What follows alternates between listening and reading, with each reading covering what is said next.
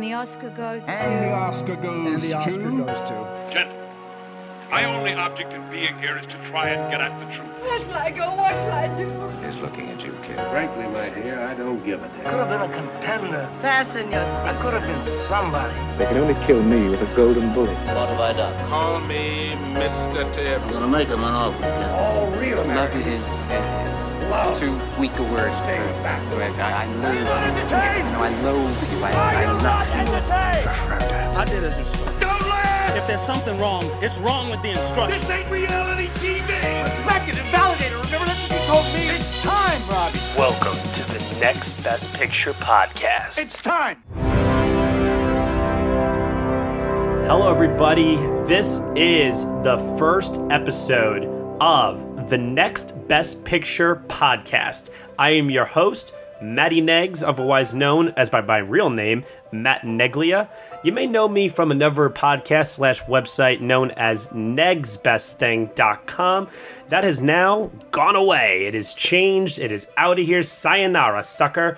We have now morphed into nextbestpicture.com a film website that details the award season race, and also we do our weekly reviews here. This week we're going to be looking at The Light Between Oceans, the new film from Derek Cianfrance. Uh, you guys may know him from Blue Valentine as well as The Place Beyond the Pines. So, pretty, pretty excited here, but I'm not alone. No, joining me today, I've got two people, contributors of NextBestPicture.com.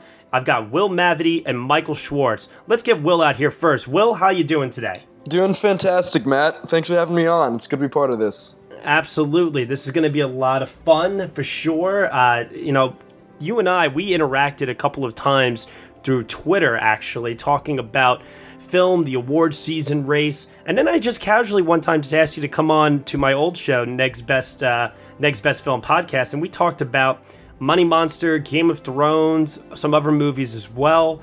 And since then, it's just been awesome collaborating with you and also just taking a minute or two to talk about film every now and then. I mean, you're fantastic. I'm glad to have you on board.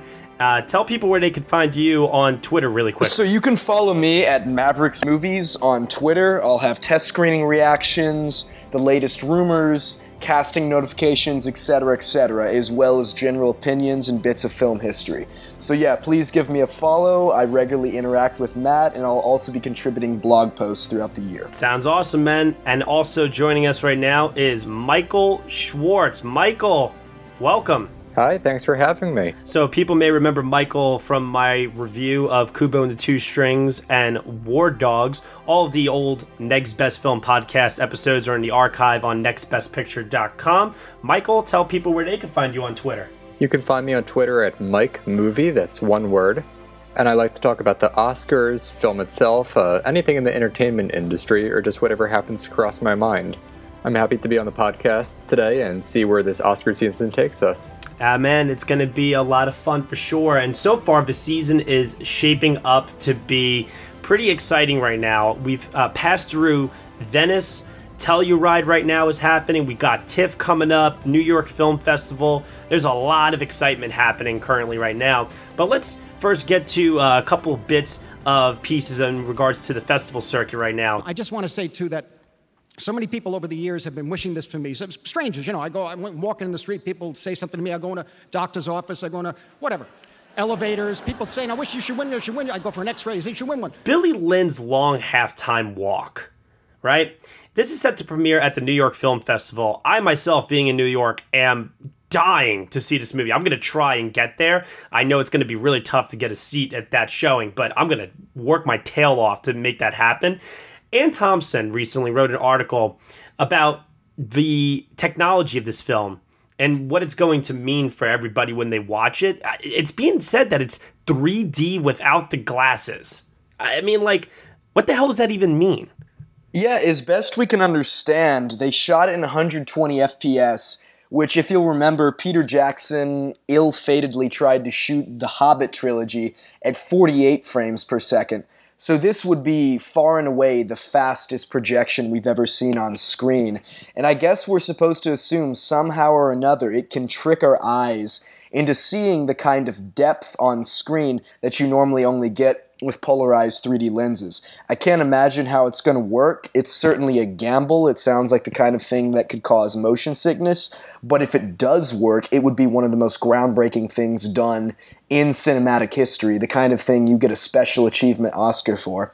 And if anyone can pull it off, I think it would be Ang Lee and, of course, the always wonderful cinematographer John Toll. You know, it's interesting that you say like that too, because I work in a mall and there's a Sony store nearby, and I could see these 4K TVs that are just massive. And when you get up close and you see how realistic the picture looks and how it literally feels like it's right there in front of you, I can't even imagine.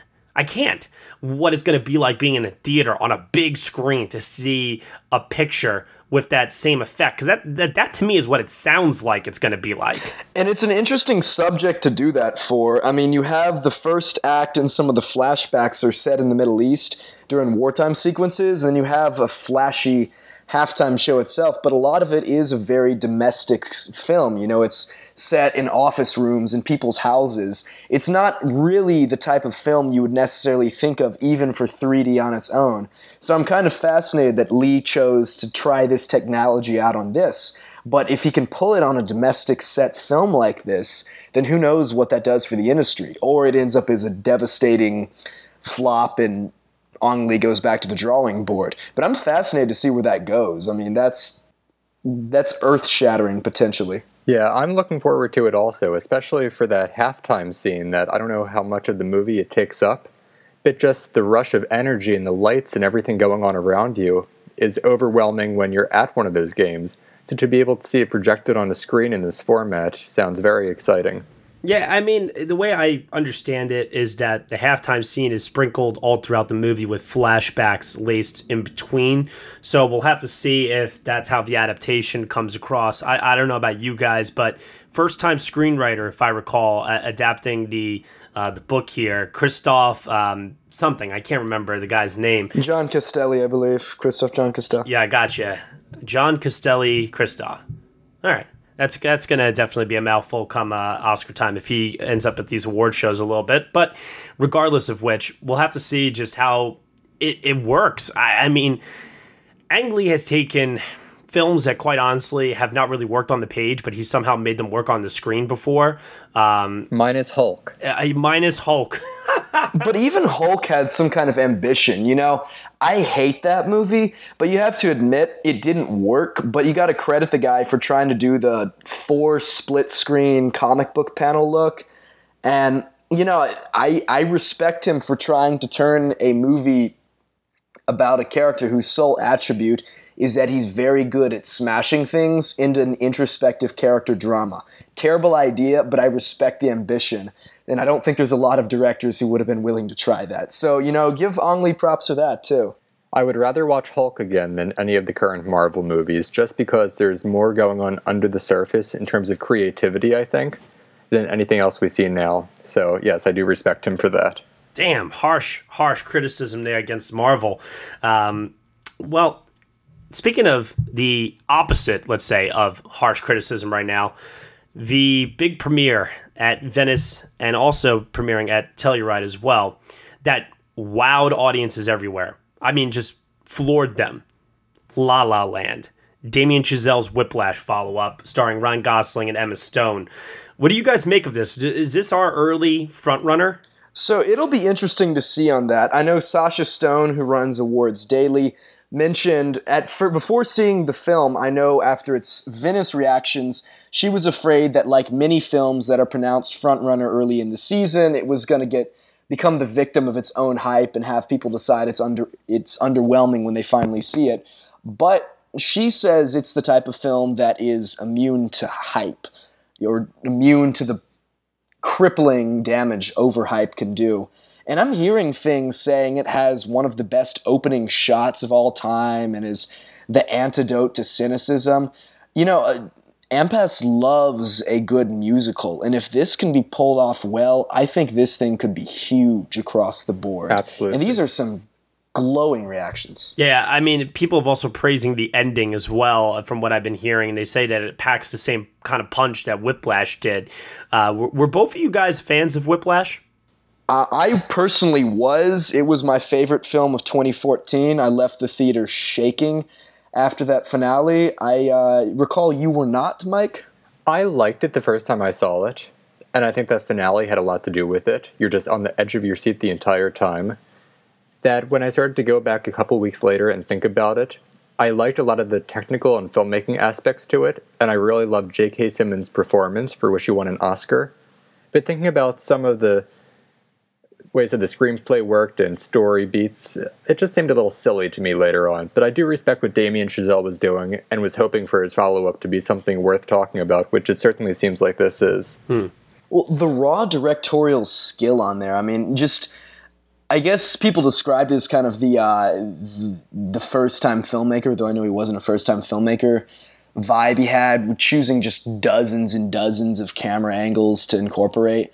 I don't know that that kind of raw energy I don't see in a lot of directors. So I I'm hoping for that with this, and also this looks to be much less cynical than Whiplash was. Sure. Which I think will be nice because Whiplash, though it feels triumphant, is kind of a bleak film if you think about it. Yeah, it is.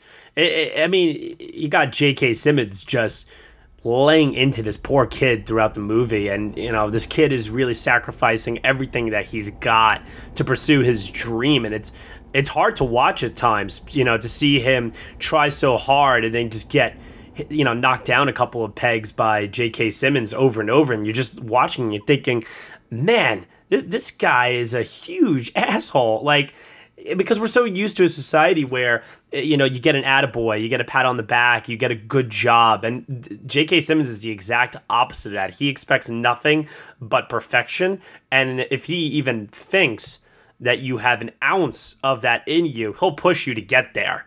And the means in which he does so are questionable by some, but there's no doubt that he pushes Miles Teller to get there in that film. I, I think it's a brilliant movie, and it's my personal favorite film of that year. Really? Yeah, for objective reasons, uh, Boyhood is my number one for that year, but Whiplash is personally, subjectively speaking, my, my favorite film of that year easily. Okay, well, what I will say about La La Land is that the musical genre is my favorite. I love the classic ones like Singing in the Rain or The Bandwagon. Mm-hmm. And I just, when a musical comes along, no matter if it's original or based off a Broadway musical, I'll go see it. Yeah, I mean, why wouldn't you? So that when I hear that this one is an original, I was a little skeptical at first, and when I saw the trailer, "The City of Stars" with Ryan Gosling singing last year or last month, I thought I was expecting something a little bit more in the vein of "Singing in the Rain," that's more glamorous and glitzy. So I didn't really know what to think when I saw that. But recently, we had a new trailer with Emma Stone singing a song. I think it was called Audition. Audition, yeah. Audition, yes. And a lot of people who have seen the film at these festivals are saying that could be her key Oscar scene. It does. It, it strikes like a, a feeling of like melancholy while I while I'm watching it. It just seems very somber and it doesn't seem very upbeat, you know. But yet everybody is telling me though that the film is lighthearted. It's feel good and it's the kind of film that gets you standing and clapping on your feet by the end. And you know we know for a Best Picture winner nowadays with the uh, preferential ballot voting for the consensus vote that's very, very important. A Best Picture winner needs to be able to play at home to the entire family over the holidays, specifically over Thanksgiving when everybody's together. Mm-hmm. So I think this film, if it's as light and upbeat as people are saying, could be a huge crowd pleaser for the whole family. So, based on what you said just now, um, I'm going to just ask you guys really quickly what wins Best Picture in 2007 with the preferential voting? Because No Country for Old Men does not strike me as the film that you watch with your family over the holidays. Well, uh, 2007 was a bit of an anomaly, I have to say. Um, I think that year for film generally just created some pretty edgy films, and I think AMPAS was in an edgy mood. I think if anything would have beaten it under that voting system, it would have been Atonement because that was more of a classic AMPAS film, but that's not exactly an upbeat holiday film either. No, no. I think, yeah, it would have been No Country or Atonement regardless. Yeah, I think No Country still takes it just as a way to reward the Coen brothers who have been overdue for so long by that point. Yeah. And they're not going to get any recognition this year for Hail Caesar no, of course anyway. Not. That's very sad because Hail Caesar is still one of the finest films I've seen this year. Uh, it's definitely one of the better ones, but it's not for me, it's not upper tier Coens; it's middle tier Coens for Uh, me. see, I would put it in my top five, honestly, Oh wow. of Coen in the Coen canon. Yeah, it's pretty rough. Speaking of, um, you know, respected filmmakers right now, we talked about La La Land premiering at Venice Telluride, uh, definitely wowing everybody. Arrival landed as well, and this is a new film from Denis Villeneuve, starring Amy Adams in the lead role. And from what I've been hearing, I've been hearing this is like one of the best sci-fi films since Inception, uh, as far as you know, like a thinking man's blockbuster film, so to speak, with Amy Adams getting all of the praise and all of the kudos for the most part. Like, even people that hate the film still say that she's pretty great. So, do you guys think that Denis Villeneuve's career trajectory, he's been turning out really excellent work based on his mood and his atmosphere that he creates for his films? Do you think he's heading for his first Oscar nomination here? You know, the film ultimately ended up being a little more divisive, it looked like, as more reviews came out. You know, the first batch that dropped were just borderline rapturous. Um, it's gonna have its detractors, and it sounds like it's definitely kind of slowly and ponderously paced, which means the masses may not flock to it. And a sci fi film, for the most part, needs really good box office to be a big contender. But I think it's gonna, if he doesn't get a Best Director nomination, he's gonna be at number six or seven. I think he's definitely a contender. I will say this it's sitting on Rotten Tomatoes right now, 13 reviews at 100%. Yeah, no, I mean that's that's impressive. Some of the positive ones are more like the B minus territory, I think, but for the most part, extremely well received. Uh, what do you think, Mike? I don't know that he would get his first nomination for this because, as great as the reactions were, a lot of reviews are saying that the film is a little bit chilly and may not be up the alley of AMPAS voters. Hmm. So, even if this doesn't do it, I think it definitely pushes him more in the right direction towards one day getting that type of nomination. Okay, well, what about Best Picture at least? Best Picture, you know, it's hard to say. Only a handful of people have seen the film. And again, while they like it, they say it might be a little too cold for the average voter. Mm-hmm. So I'm not ready to discount it by any means, but I don't necessarily have it up in the top five of our top contenders. Okay. I mean, no, and I don't either. I've got it more so towards the bottom.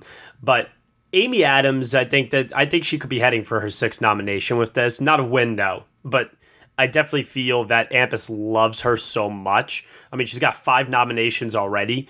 Uh, I think that she's uh, if the film opens up well and get does good box office, I think she's in. Yeah, no, I think she, and I think that I do think this film will generally be more accessible to AMPAS than Nocturnal Animals. I think both of those films may miss Best Picture nominations, but both could get in for screenplay nominations. And I, from what I've read, this is more of the role Adams could get in for. It's a very sympathetic sounding character, and it sounds like she fully inhabits it.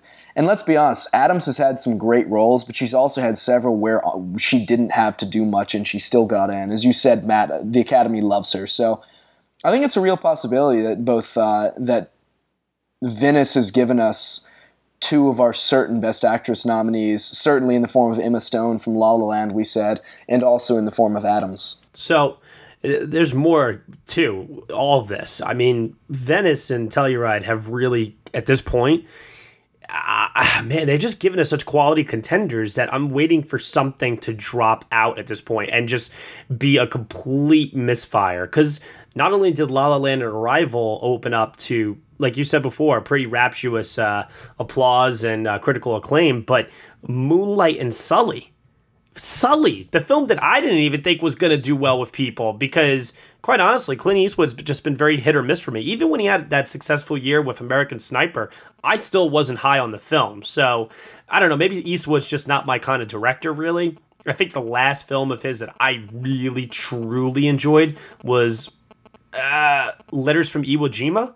I suppose. Oh, that's going back a while. I would say, yeah, 10 years ago was the last time I really loved an Eastwood film. Yeah. No, that's that's funny because my favorite Eastwood film out of his entire career is Changeling. Oh, that's a good movie. I I, I think that movie's very underrated. My two favorites are Changeling and then one a couple years after that, Hereafter. I hated Hereafter. Really? Yeah. Yeah, I wasn't a big fan of that one. Oh, I was I found it incredibly moving and just very tender work from him that you don't see all the time. I think that's a very special movie. Yeah, I, I don't think it's a special movie whatsoever. But there are those that are saying that Sully is, and a lot of that has to do with Tom Hanks. who missed out on that Best Actor nomination for Captain Phillips, which I tweeted a lot about recently because, quite frankly, that just appalled me the year that that happened. So, are we looking at Tom Hanks entering back into the Best Actor conversation again with Sully? Possibly. Yeah, I think he's been at number six or seven for his last two big films. Because I think, given how. And I think the same voters that really loved Bridge of Spies, which I, I really like Bridge of Spies too, will really like Sully too, because it's kind of classic traditional filmmaking. And I think he was number six or seven both in. He was definitely number six probably in 2013. And I think last year he was probably just outside Best Actor, um, given how much they like the film as a whole. So yeah, I think we got to see where some of the other contenders go. You know, we got to see how Nate Parker's acting is going to withstand his current controversy. We've got to see how overall Casey Affleck is received for Manchester by the Sea. Mm-hmm. Um, but yeah, I think Hanks is safe to say, at the very least, he is a contender and he will pop up throughout the season. And everybody loves Tom Hanks. You know, who doesn't like Tom Hanks? And to draw a connection between Hanks and what we talked about earlier, La La Land, what we have this year outside of the film world is with this election cycle that we're going through, a lot of people are very cynical towards the news today. So that when you have a film like La La Land come along that's very light and airy, and then you have a film like Sully, where Tom Hanks plays a character who's very heroic and doing the right thing, it's nice to have that type of upbeat character in cinema today that, depending on what's going on in the news as voting is happening, people may feel more inclined to go for that type of character performance. Oh, well, Hacksaw Ridge, which we'll get to in a second, also definitely fits that definition. That's like the definition of upbeat. But yeah, I, I agree with that. I mean, I think just in general, um, we have become so cynical, and also the way we approach award season has been cynical that we might have kind of a reactionary year in what AMPAS really goes for. It's gonna be it's gonna be tough, and you know I, I don't think anybody was as shocked as I was. Maybe maybe you will. I I don't know. Maybe all of us for that matter. That Hacksaw Ridge got some positive reviews upon its release. Uh, what was it? Just last night? Yeah, it, it, premiered at Venice last night. So I guess I can say this now. I saw Hacksaw because it's premiered. I saw Hacksaw Ridge a few months ago and didn't expect it to be really huge with critics or the award scene. Um, and it, you know, it's it's a very kind of old fashioned optimistic film that I guess kind of embrace, embraces the cheesier sides of it and its cliches but critics raved it, you know, and people acknowledged some of its cheesier aspects and still really dug it. So I, you know, I, I, saw it and I was very impressed with Andrew Garfield once you got used to his accent. Uh, same goes for Hugo Weaving, who plays his dad in the film. You know, once you can get past their accents, they both give pretty good performances. So that's another film. It's very much old-fashioned, upbeat filmmaking, something that would have been out of wouldn't have been out of place at all in the 1950s. And if we're in kind of a reactionary year for films that can play well, to AMPAS who wants something more upbeat, Hacksaw Ridge, although it's incredibly gory, is definitely a film that could do that.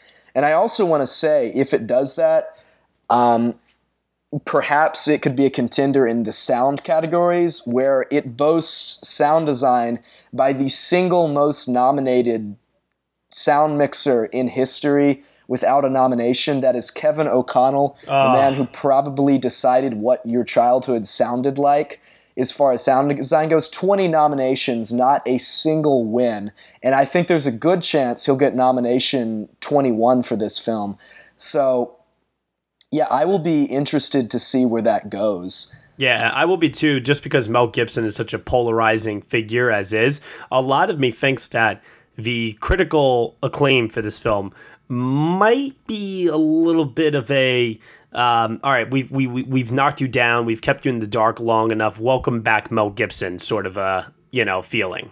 Maybe the Academy won't respond to it, but at least he turns out something that is respectable and kind of gets him back in good graces with uh, voters, the community in, in general. Who knows? I, I heard from many people that it might possibly be his goriest film, but contradictory to that in many ways like the passion of the christ was a very gory film but still with an upbeat message um, this too has that so it's unbelievable to me that he strikes that balance uh, time and time again obviously we've seen it with apocalypto we've seen it with braveheart the, the guy just seems to really hone in on this bloody gory violent chaotic uh, you know world that he creates in his films and I, I, I don't know. It, to me, it seems like it's a negative, but then he throws in, uh, you know, something into the story of the characters to make them more human and make the film very humanistic. So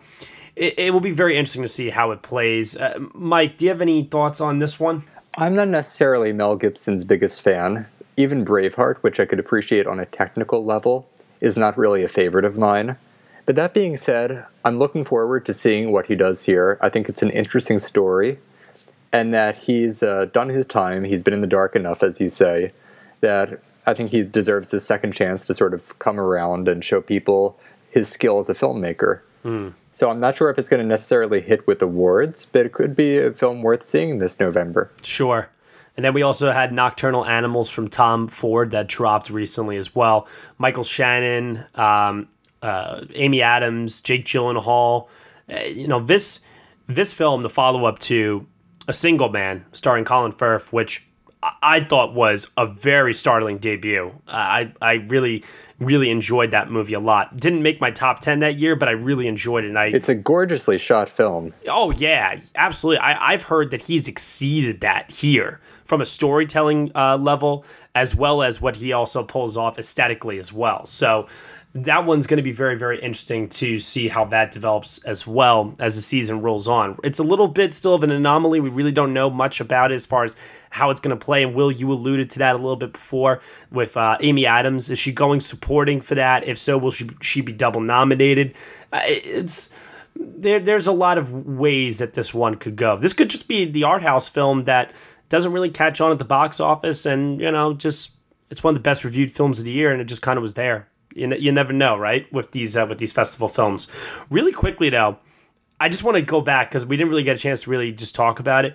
Uh, Moonlight. You want to talk about films that got some amazing feedback. Moonlight got like best of the year kind of feedback from what I saw at least. Moonlight, I mean, I read some reviews calling it quote unquote one of the most important films ever made and you know it's it's sitting at a 100% on Rotten Tomatoes with a 10 out of 10 average, which I'm not sure I've ever seen, although it only has like 10 reviews. But still, and then it also has 100 on Metacritic. I mean, literally, that means no one gave it less than an A minus, basically. Just stellar reviews.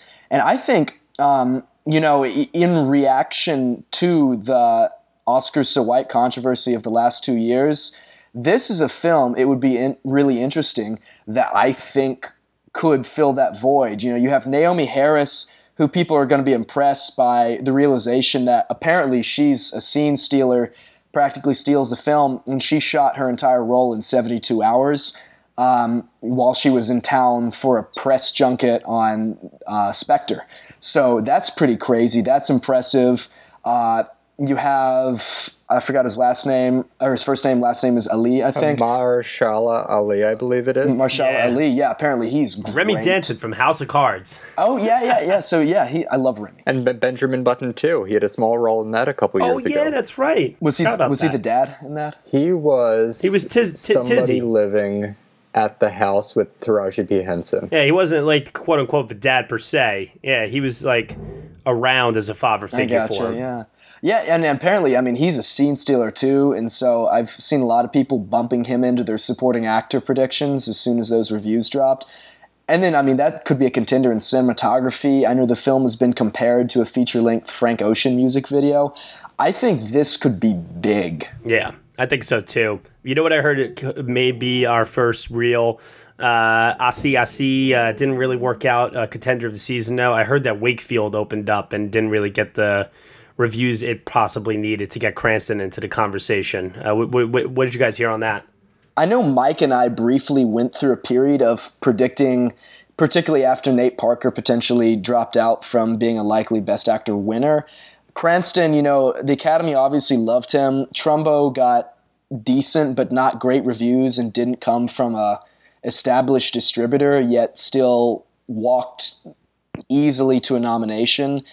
He has uh, a lot of charm to go around. He, d- yeah, Hollywood clearly loves the guy. Oh yeah. He's a very well respected actor. He does a lot of TV work, so he knows a lot of people who cross over between the two mediums. Yeah, it, it seemed like something on paper that could be a contender. And he clearly, you know, they love, Oscar loves a transformation. He got slathered up in a greasy beard and gained some weight. But the Hollywood Reporter liked him, but it just, it doesn't seem like anyone likes the film. What do you think, Mike? I think if it's going to do anything, it'll be him for Best Actor, and that's it. It's the type of performance that certainly seems showy enough on paper, but in execution, I think we're just going to have to wait and see. Yeah, absolutely. A film that we didn't think was going to get a distributor this year, Amazon picked up Lost City of Z uh, as well. And so now that we know that that's definitely coming out, I mean, I'm not that excited for it personally speaking, but I mean, are you guys uh, pretty hype about this one? I, I mean, I, I'll be honest with you too. I really don't even know that much about it. I, I mean, I know, you know, I know that what's his name, the the guy from Sons of Anarchy, Charlie. Um, Charlie Hunnam. Charlie Hunnam, yeah, I know he's in it, and I know that it's being directed by um, James uh, James Gray. Gray. Yep. Who the only film of his that I've ever really enjoyed was um, the uh, what was it the the one uh, last The year Immigrant? The Immigrant? yeah yeah not not last year his last Which film was one of my very favorite films of that year. Very underrated. Yeah, but I mean, he just seems very hit or miss for me. And I'm looking at you know the rest of the cast and w- what like who's in this and what it's about. I I just don't know if this is really a contender per se. Well, we had a trailer out for it a few months ago. Um, it, yeah, I think the fact Paramount dumped it, and the fact it's just kind of floated around for a year or so suggests there isn't a lot of confidence in it. But Amazon's been interesting with the projects they pick, and I don't know, people love a good period piece. It's, I think it might get moved to 2017, honestly. Yeah, I don't see it opening this year that late. But I'm very excited to see what he does with it because he's a he goes between different tones a lot of the time. And while the, he does have these different tones, a lot of his films are all New York based. You have films like Little Odessa and We Own the Night, The Immigrant, which was two years ago. And this one seems very different for him. I believe it's an adventure set in the jungle, if I'm not mistaken. Yeah, it's uh, about an explorer who went missing in real life uh, back in, I think, the 1800s or early 1900s, searching for a mythical Latin American city, kind of like an El Dorado place. And the book is one of those narrative nonfiction pieces that tries to piece together exactly what happened to him. Because to this day, nobody knows. And that in itself is interesting, but it's the kind of thing that also could just come across as kind of a stuffy, generic period piece. And not for nothing, it's being produced by Plan B Entertainment, which is a very well regarded company run by Brad Pitt and Dede Gardner. They are also doing Moonlight this year, as a matter of fact. Yep, Moon uh, Pitt will get a he will get a nomination for Moonlight if it gets a Best Picture nomination, won't he? Uh, unless there's some weird PGA rule, I think he will. And that's how he won his Oscar for 12 Years a Slave a few years ago. Which makes me laugh, by the way, that he's still referred to as Academy Award nominee Brad Pitt in all the trailers, despite the fact he's been an Oscar winner for three years now, I think a lot of people just simply don't realize that he has it. including the people who distribute his movies. Apparently, Clearly. Uh, speaking of uh, film distribution as well, uh, A Monster Calls date was being moved uh, from October to December 23rd. That must mean that the studio has a lot of faith in the film, that it's going to be a big player come Oscar season as well. I've been also hearing a lot of uh, mumblings about Felicity Jones in that one. And then also sticking on the theme of moving dates, uh, the Critics' Choice Awards decided to push their date up to December 11th. So they were previously in January along with like the Golden Globes, but they want to have their show before. So, I mean, that, that to me is very interesting because you want to talk about um, how the Critics' Choice really pride themselves on being able to predict the Oscar winners, uh, as I've been hearing many, many times over the years. And so they it looks like they not only want to predict the winners, they want to predict the nominees too, it seems like with this move. So all of that it, to me is uh, pretty interesting to see. And you know, we've got a couple of other uh, little tidbits here. Uh, we'll just go through these ones really, really quickly. Uh, Sam Mendes uh, looking at James and the Giant Peach as his next directorial gig. Obviously, this is live action, not like the other version of the film was. What, what do you Disney, got? I believe, right? Yeah, yeah. So he joins the ranks of uh, of a Bill Condon doing Beauty and the Beast sort of uh, sort of a thing here. What do you guys think about uh, him as a choice for that? I wish he would kind of get out of the um, the studio or franchise trend he's been in because he's a very interesting director. But I did love that book as a little kid, so I don't begrudge it being made. And he's always been somebody who can elevate average to below average scripts. I mean, yeah, he did the best he could even with Spectre. So I think he'll do that story justice. Yeah. It's been well over 10 years since I saw the 1996 James and the Giant Peach, the stop motion version. It's so not that not, good. I don't really remember much about it, except it was this. It wasn't Tim Burton, I believe it was Henry Selick. Yeah. And uh, a little strange and out there. But you know what? I wasn't expecting anything from Pete's Dragon a few weeks ago, a film I remember nothing about, the original Disney version.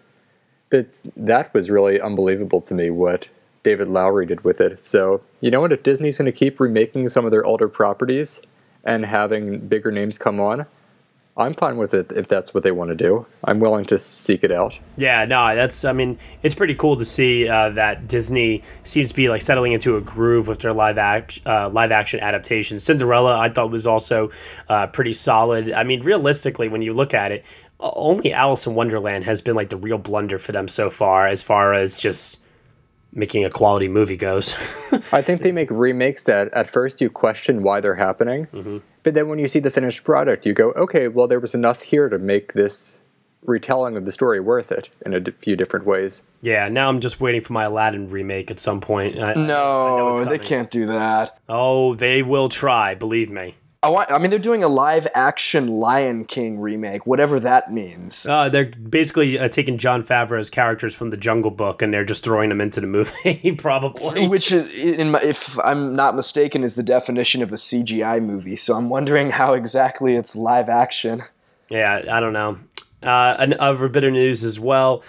Steve Carell, Bryan Cranston, Laurence Fishburne are set to possibly star in Richard Linklater's next film, The Last Flag, which is actually a sequel to The Last Detail, starring Jack Nicholson from a couple decades ago. There, I the mean, Hal Ashby film. Yeah, and you and who just recently um, uh, his as um, uh, even though he's no longer with us anymore, his birthday actually just recently passed. So it's pretty interesting that this news uh, just came out recently. I think that Linklater pairing up with such big names here. I mean, that to me doesn't.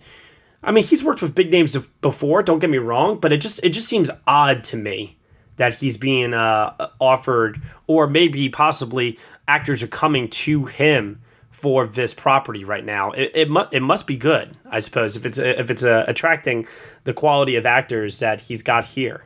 I think people really love Linklater too, and particularly after well, I, mean, the, the fact that Sundance produces a like it's what three different Linklater documentaries in the last couple of years, mm-hmm. and especially after Boyhood put him on the map, I think he's someone kind of like Wes Anderson that a lot of actors want the chance to work with. Yeah. So it's kind of an unusual choice of subject matter for him, I guess. But I'm interested. That's a hell of a cast. It's been many years since I saw The Last Detail, but I remember it's well regarded as a classic by a lot of film historians. Is Jack that the Nicholson. Randy Quaid one? Yes, Randy Quaid, uh, Jack Nicholson, and I'm blanking on who else is in it.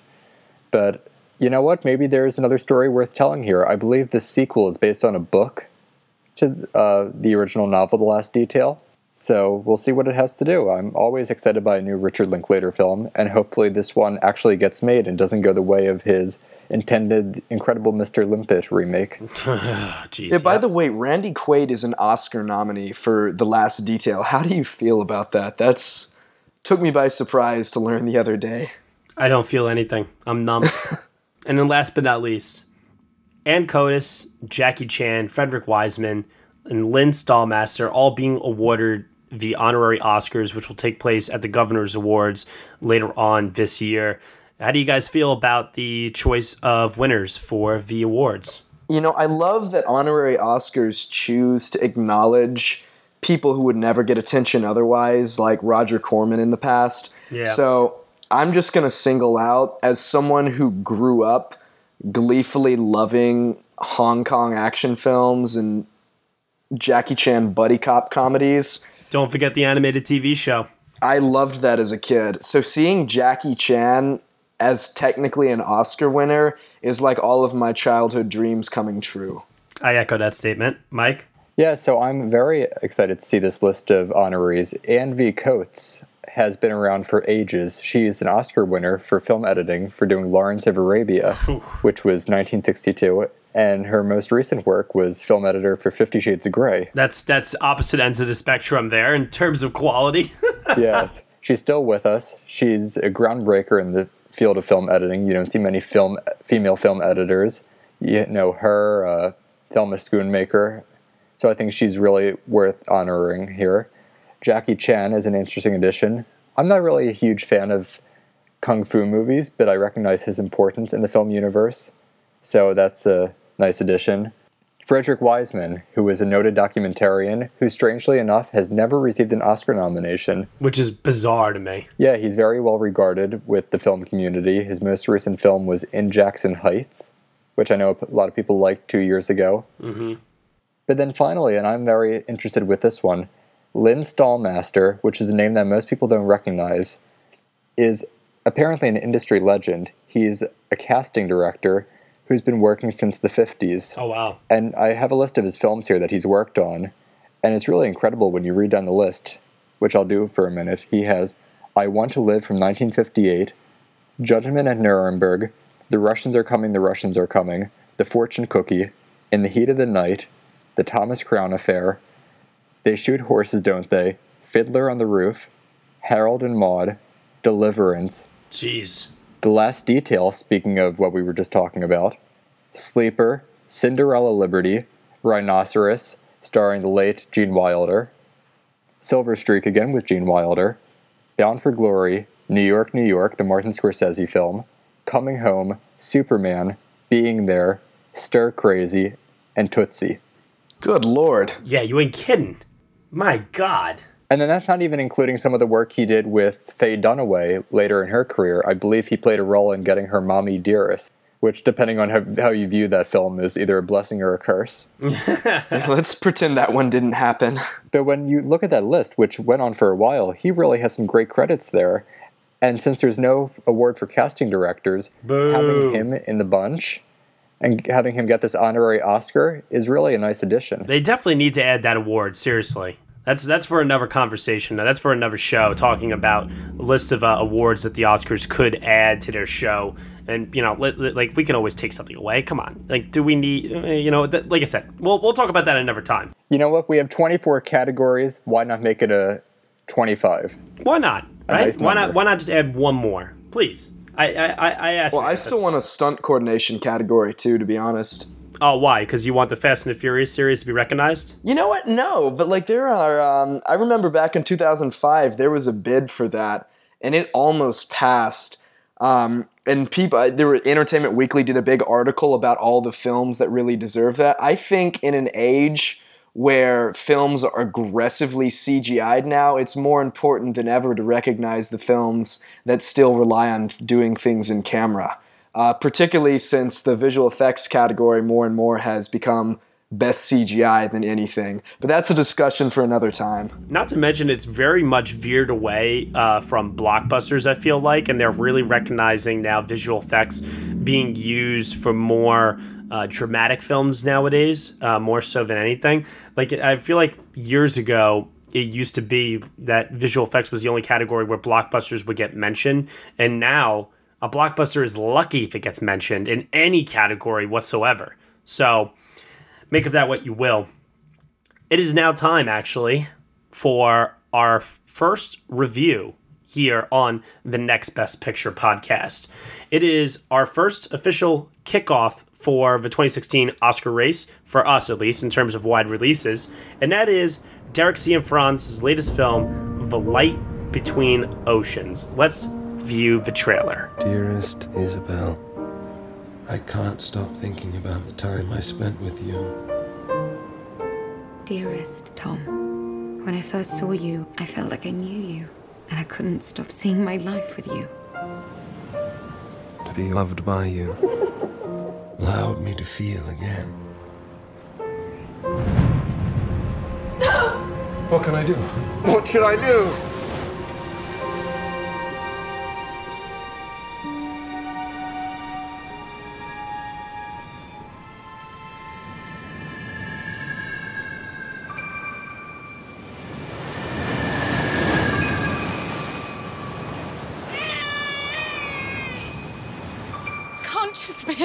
A coincidence that she showed up. She's a lovely baby, but you can't keep her. She needs us. We're not doing anything wrong. I know that you're going to be a wonderful father. For my dada, with love forever and ever and ever and ever. What's your name? Lucy. Lucy. It was lovely to meet you. Hi. My sister had a terrible tragedy. Her husband and their baby daughter were lost at sea. You would have been your girl's age by now. I have to tell people. It's her mother. I'm her mother.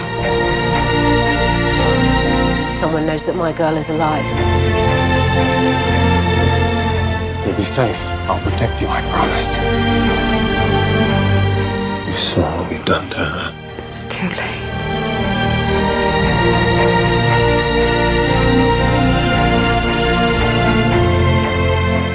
One day, this will all feel like a dream.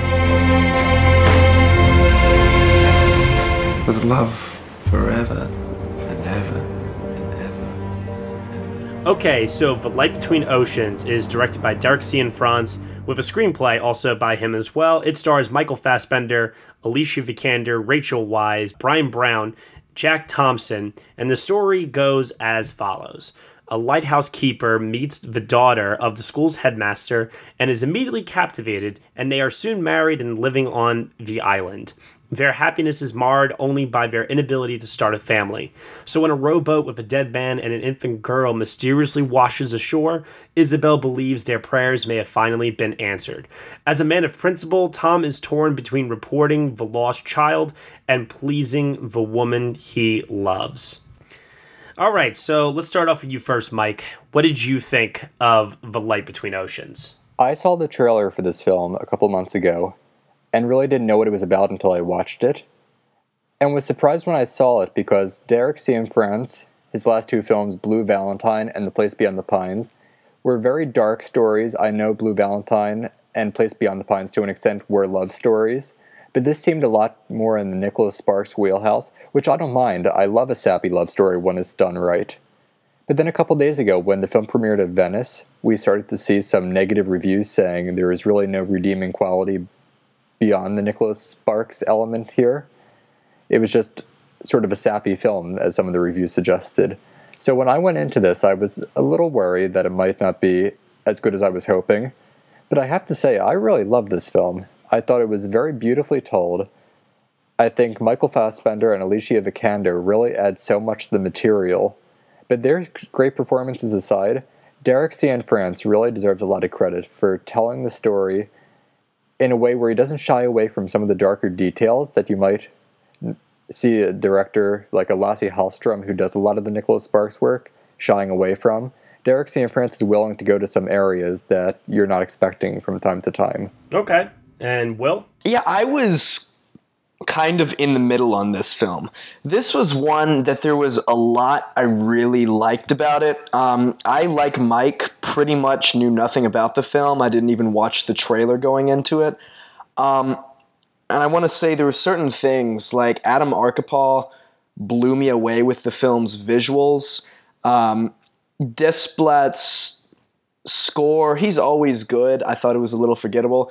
I think it was a film there was a lot I liked about with good performances and excellent cinematography, but something just didn't quite click for me, particularly the third act. Yeah, well, for the you know, for the sake of argument here, like I think that Fassbender and Vikander both give strong performances. I'm not going to say very strong, and I'm not going to say best of the year caliber, but they're they're serviceable to the plot because Derek Cianfrance really asks a lot of them here in terms of just emotional complexity, drama, torture. Uh, you know, not physical torture, but like just really ripping at the heartstrings here. And somebody needs to explain to Derek how to build to an emotional climax because I feel like in his films, they're just so draining. I feel so emotionally drained when I watch his films because he, there's so much emotion packed into it that with this film, it's the first time where that balance that he had, I felt with Place Beyond the Pines and with Blue Valentine, it really, really started to teeter in the third act. When Rachel Weisz enters into the story and she starts impacting the two characters, the, the, the film really starts to get, in my opinion, overwhelmingly cringeworthy. It really starts hamming it up in terms of the melodrama. And there's certain decisions and actions that are committed by the characters that I just found overly frustrating. Oh, I'm in total disagreement there. Oh, well, why? I really enjoyed the first two thirds of the movie, seeing Fassbender and Vikander fall in love and start to raise this child together. But then when Rachel Weisz comes in in the third act, I can see why some people may be turned off by that, but I found it very compelling and tense at times. It almost reminded me of the Edgar Allan Poe Telltale Heart, where there's this secret that's being kept, and it keeps getting bigger and bigger, and they have to keep it from being exposed. Okay. I thought it was very suspenseful. I would say it was very Scarlet Lettery too. Sure, yeah. I I didn't mind Weisz coming in so much, but rather I felt like in the last 15 minutes her character went through some just dramatic changes back and forth back and forth that didn't feel entirely earned because they happened so rapidly. No, by by the end of the film, I, I by the end of the film, I didn't even like any of the three main characters. Well, they're not all likable people. But I think it wasn't just they weren't likable; they weren't like I think they're part of the reason Place Beyond the Pines worked despite its just beating emotional turmoil. Um, and I think the difference here, and this comes from someone who kind of liked the film, is that with the exception of Fassbender, none of these characters were particularly interesting people. You know, Place Beyond the Pines, those were some fascinating multi layered characters. I think Fassbender's character may have been somewhere on the autism spectrum when seeing him really learn to feel and relate to people was fascinating, but um, Weisz and uh, Vikander's characters just I feel like were defined by grief and little else. I also felt I also thought both of them were kind of selfish, honestly. And that's that's where I think the part where I didn't like them uh, really started to come into play for me. Yeah, I mean, I I don't have to like a character to be engaged, but they do need to be interesting. Well, I mean, when they're the only characters in the movie, and the the whole movie centers around their emotional stakes and what their goals and desires are, and you get to a point where you don't care if they get what they want or not. Uh, but at a certain point in the film, all I was looking forward to was uh, somebody's gonna die, right?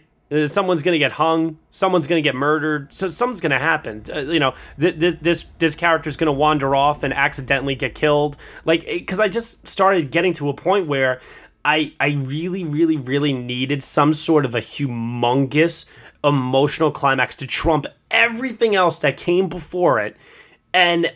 It, it's you know because to me that's what it felt like the film was building up to, but instead we get this kind of whimpery, uh, kind of quiet, uh, you know, ending that I, uh, it, it just didn't work for me, tonally speaking. See, I wasn't thinking that it was going to build up to something tragic. As much as I loved the film itself, the way that it ends, there is a flash forward about 30 years, and I won't say who it features or what happens. I feel that was a little tacked on compared to what we had seen before. Not to mention, there's no effort to make the makeup look believable whatsoever. I actually, I genuinely think, you know, this film didn't have a high budget. I think that final scene, um, I think if it had been switched around and followed the book as I understand it, I'm not going to go into specifics, but the final scene features different characters than the book's final scene did, and I think it would have been more impactful if the film had followed the book on keeping characters that it kept in the book for that final scene. And I think, as best I can tell, we saw the makeup on certain characters that are featured in this flash forward was pretty weak, and I think they literally wrote um, certain characters that were in the final scene in the book out so that they didn't have to show the makeup they used because then characters that weren't present in that scene were only featured in wide shots in bits of the flash forward and i think that negatively impacted what could have been an additional emotional oomph to the final scene That's interesting. uh, But uh, yeah, as much as that sort of ended on a whimper, it wasn't really enough for me to detract all the stuff I loved that came before it. And if I can, before we go on with this, I'd like to compare it to a film that came out a few years ago that critics did not like at all. It was really beaten up, actually, but I found incredibly moving and well made. And that movie is Labor Day. Mm. Yeah, I am one of those people that beat up that film. I could see why people think it's a simple story, but I think it's told with a lot of grace and has more on its mind than people may think originally. The performances, I think, are incredible. If I could be fair for a minute, I do think that a lot of the critical bashing for that movie stemmed from the fact that it was kind of directed more so at Jason Reitman than anything, because a lot of people were a little salty on him after the fiasco of Up in the Air. Um, the, the next film that he did after that, which was um, the one with Charlie Theron, Young y- Adult. young adult, kind of came and went. People didn't really pay attention. But then when like Labor Day came out, it was like, oh, Reitman really wants to get that Oscar, doesn't he? wait You know what was I mean? the And fiasco that- with up in the air uh, it was the adapted screenplay uh, oh yeah controversy. losing that yeah yeah yeah Well, not even losing it too. Um, there was like a, a credit dispute between him and the other screenwriter on that film, and it really, really threatened to uh, tear, tear, like tear it apart essentially, and it and it did. Um, they didn't end up giving them adapted screenplay as a result. Mike, on Labor Day, one thing I want to say, contributing to our uh, festival feedback, I, I want us, as we see all these festival reactions, to remember Labor Day was divisive, but roughly 60% of its initial Telluride reviews were raves. With I um, remember that. Yeah, so I, I just something we should consider before we return to a review that festival reviews tend to be hyperbolic because Labor Day got called by some very respectable and intelligent people a surefire best picture contender. So, yeah, as we go into the season, let's remember that because it went nowhere. But going back, tell us more about what you were saying about Labor Day. Well, I genuinely love Labor Day without reservations, actually. I think it. That was a 2014 film, right? Uh, 2013. It was December Okay, yeah. 2013. It was weird because it was like right towards the end. Okay, 2013. Yeah, that was pretty high up on my list of uh, the best films of that year. And I think it's told with more elegance than it's given credit for. And the same could be said about The Light Between Oceans, that, as I mentioned before, the dark places that it's willing to go to should not be discredited. And I really think Cianfrance makes some bold choices here that people aren't praising him enough for. Let me put it to you this way: I wouldn't mind watching the film again. Uh, you know, if anything, just to look at Adam Arkapaw's uh, beautiful cinematography Oh, gorgeous. here. He's emerging as one of my favorite DPs. From the lighthouse out to the ocean that you see are just stunning. That one of the gold over the ocean, it just kind of sweeps over, and the sunset has literally painted the ocean gold. Oh, you mean the Lion King ripoff shot? that's a, that's immediately what I thought of when that first opening shot of the title, and it was the sunrise. I'm like, ah, Savannah. And then Vikander and or Michael Fassbender comes out from the lighthouse holding the baby. Oh God. It- it is it is astonishingly well shot, and I think it's a shame that the film as a whole wasn't necessarily stronger because I think had it been, we could have been talking about Arkapaw being a major contender in what's already going to be a very crowded category. Sure. I still have him. I still have him in the bottom five. Technically, I, obviously, as new contenders emerge, that'll change. But yeah, I think I have him sitting at number nine or ten right now, if uh, my memory recalls. So, it, there's a, there's always a chance, you know, with something like that. You never know. I mean, it could just be respect for the cinematographer alone. And at the end of the day, here, I will walk away from this movie, and I will say that its best feature is its cinematography, and maybe maybe some voters will feel that same way as well. But I do respect the kind of painter. You know, I'm with Mike with this a little bit. I do respect the painterly way it did approach its story. I, and it, it presented an interesting moral dilemma. I think if the third act had been handled better, it could have really been something because the slow burn nature of it was interesting. I mean, the the dilemma in seeing how that decision uh, to deal with the baby really aided Michael Fassbender was fascinating. And I think if the characters Yes. had been given a little more depth in the third act, had I don't necessarily agree it needed a death or a tragedy, but just been handled in a way that felt a little more earned and real. I think this really could have been something. And I respect Cianfrance's decision to slowly take it along.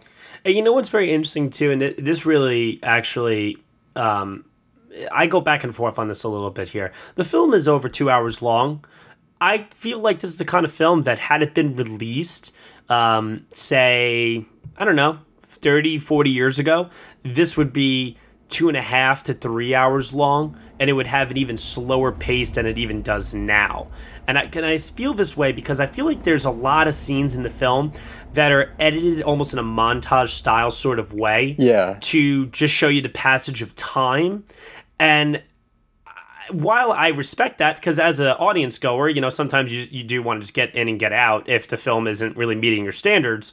Um, I couldn't help but feel like there could have been more patience, perhaps. Maybe we're not living in a time for that right now, uh, but I definitely feel that years ago, this would have been one of those two and a half to three hour uh, epic tragedy type films that would be getting all the Oscar nominations in the world for you know all the major categories. Uh, like I said, we live in different times right now as it is, and our standards have changed the longer film has been around. So we definitely view a film like this a little bit differently. As is though, uh, I mean, it's all to me it's old fashioned. Um, and it's it's fine. It, it's it's okay. I don't think it's a I don't think it's a disaster as many critics were kind of saying it was before its release. I mean, it sits. It, it is technically positive on Rotten Tomatoes. I think people from the initial Venice reactions were too quick to call doom and gloom on it. It's not a bad film. I think more than anything, it's just disappointing. Hmm. One of the things when you were talking about the montage that I wanted to bring up was that was the other small qualm I had with it. That in one scene, when you're meeting Rachel Weisz's character, you learn about her and her family, and then you see a montage of what we had just heard in dialogue. So that was one thing I think that could have been cut, but that's only a Yeah. minute, maybe two minutes tops. So I get what you mean with the montages. But, and then when Matt, you talk about that this would have been a two and a half, three hour movie a few years ago. Mm-hmm. Derek Cianfrance in interviews has said that he was trying to go for a David Lean backdrop with a John Cassavetes story in the middle. Okay, that you know what? If that was his goal, I I will I will say that he succeeded. He wanted this small, intimate romance set against this vast uh, backdrop of Australia in this case. But you think of what David Lean did with the Lawrence of Arabia or something like that. And there's even a little Thomas Hardy mixed in there, far from the madding crowd. So I like what he was going for, even if some people don't think he achieved it. I hope everyone could recognize the ambition of the project, how it started out. All right. So with that said, let's pass it off to final thoughts and uh, what number grade out of ten you would give to the Light Between Oceans. Will, we'll start off with you first, man. Final thoughts and final grade. Final thoughts. I kind of said this earlier. It's not bad. It's just not that great, but there is a lot to like about it. I'm gonna say a 6.5, maybe. A, yeah, I'll say a 6.5 out of 10. Okay. All right. And for you, Mike? I don't need to praise this anymore. I really loved it for what it was, and it won't be for everybody. But if you're looking for a good cry, uh, bring your handkerchief with you. And uh, before I give you my grade, I will say a little controversial statement here. I think Michael Fassbender is better here than he was in Steve Jobs last year. No, shame on you. I think this is the best Alicia Vikander has ever been. I think it's my favorite performance of hers. Oh, Mike. And this proved to me that she's the type of movie star we don't really get anymore. She's this glamorous actress who has such range. You see a Ex Machina performance last year, and then you see something like this. She really proved to me here that she's more than I thought. She still can't do an American accent, though. I saw Jason Bourne. I can testify to this. Yeah, well, I can't speak to that, but going from what I saw here, she uh, impressed me a lot. And finally, Rachel Weisz, who I've always gone back and forth on. I know she has an Oscar, but some people tend for, to forget that she has it. Yeah, that's true. I think she's really incredible here, and she's having a very good year. You know, initially when we were doing our predictions, I thought that she could be a contender possibly for this. She won't be. No. But I, I think that she's serviceable as well. Well, we'll have to talk about Denial in a few weeks, which could be something out of the Toronto Film Festival. Yeah. But just speaking of this film, I think she was incredible, along with Fassbender and Vikander. And as for my grade, get ready for everyone. I'm going to give Light Between Oceans a 9. Wow. I, I, am going to have to compare that score to all the scores on Rotten Tomatoes and see if anybody has given this thing a 9. I'm sure there is. It was a New York Times Critics pick this week. Was it really? Yes, it was. They, they, they must really want Derek uh, to be able to make more movies because they're trying to get people to go out and see it. Well, there wasn't a lot of competition, you know, for Critics Pick of the Week, though. I Okay, mean, what it else are you going to give it to this It's week? the Critics pick, and our friend Rex Reed gave it a four star review. So take of that what you will. like I was saying before, and this is playing into my final thoughts here as well. This is an old fashioned kind of film, and I feel like if you really like those big sweeping romantic epics, um, th- this isn't necessarily like on that level of scale, but in terms of the human heart and the emotional complexity that these characters are going through. This is an epic film. Uh, they go through a wide range of um, you know of, of emotions here, and there's th- th- there's just so much from like you were saying before about Fassbender's inability to really feel people post World War One. He falls in love with this woman, and it kind of happens very quickly, might I add. Um, but he really lets his guard down and really learns how to feel again, and then uh, his his wife Alicia Vikander, she learns how not to feel ultimately, or maybe she's feeling it all too much, and then she becomes an emotionally distraught wreck. But either way, I thought that that was interesting that the two kind of shifted in that in that way.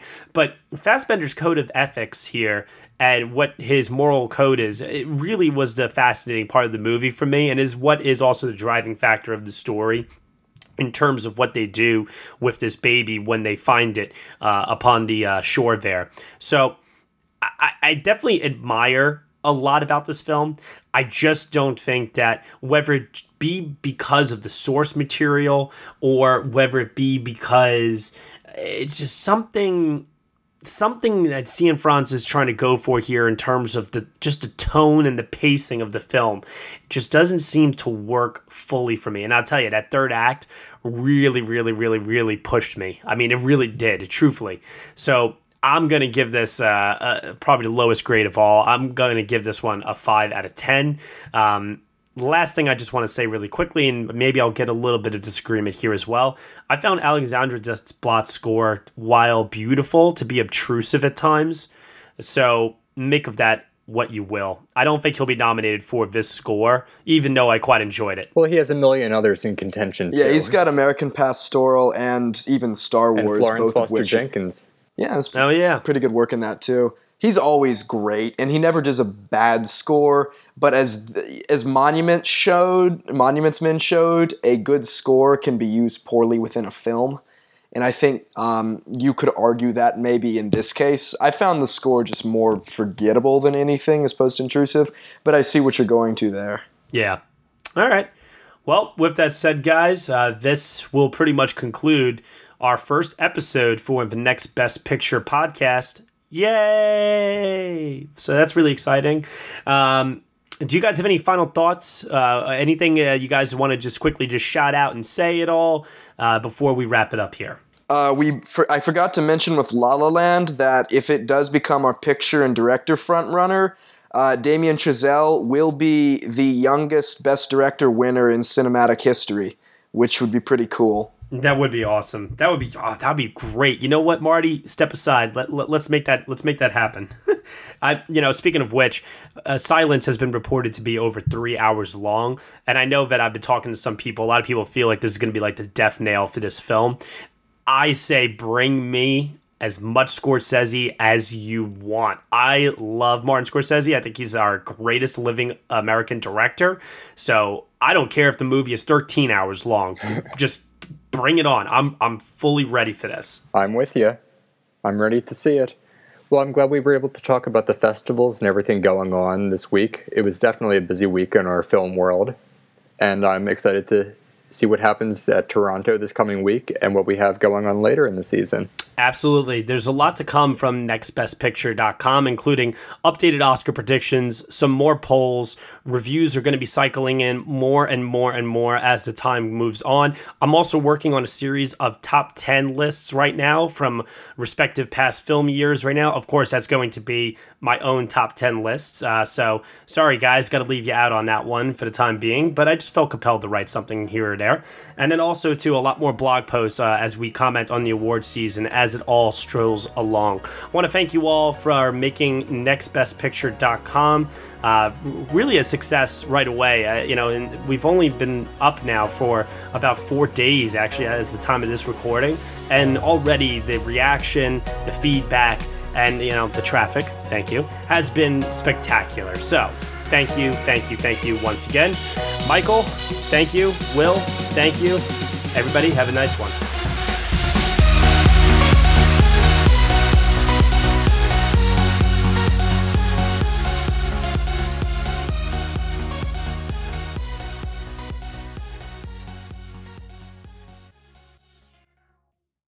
Hello, it is Ryan, and we could all use an extra bright spot in our day, couldn't we? Just to make up for things like sitting in traffic, doing the dishes, counting your steps, you know, all the mundane stuff. That is why I'm such a big fan of Chumba Casino. Chumba Casino has all your favorite social casino style games that you can play for free anytime, anywhere with daily bonuses. That should brighten your day a little.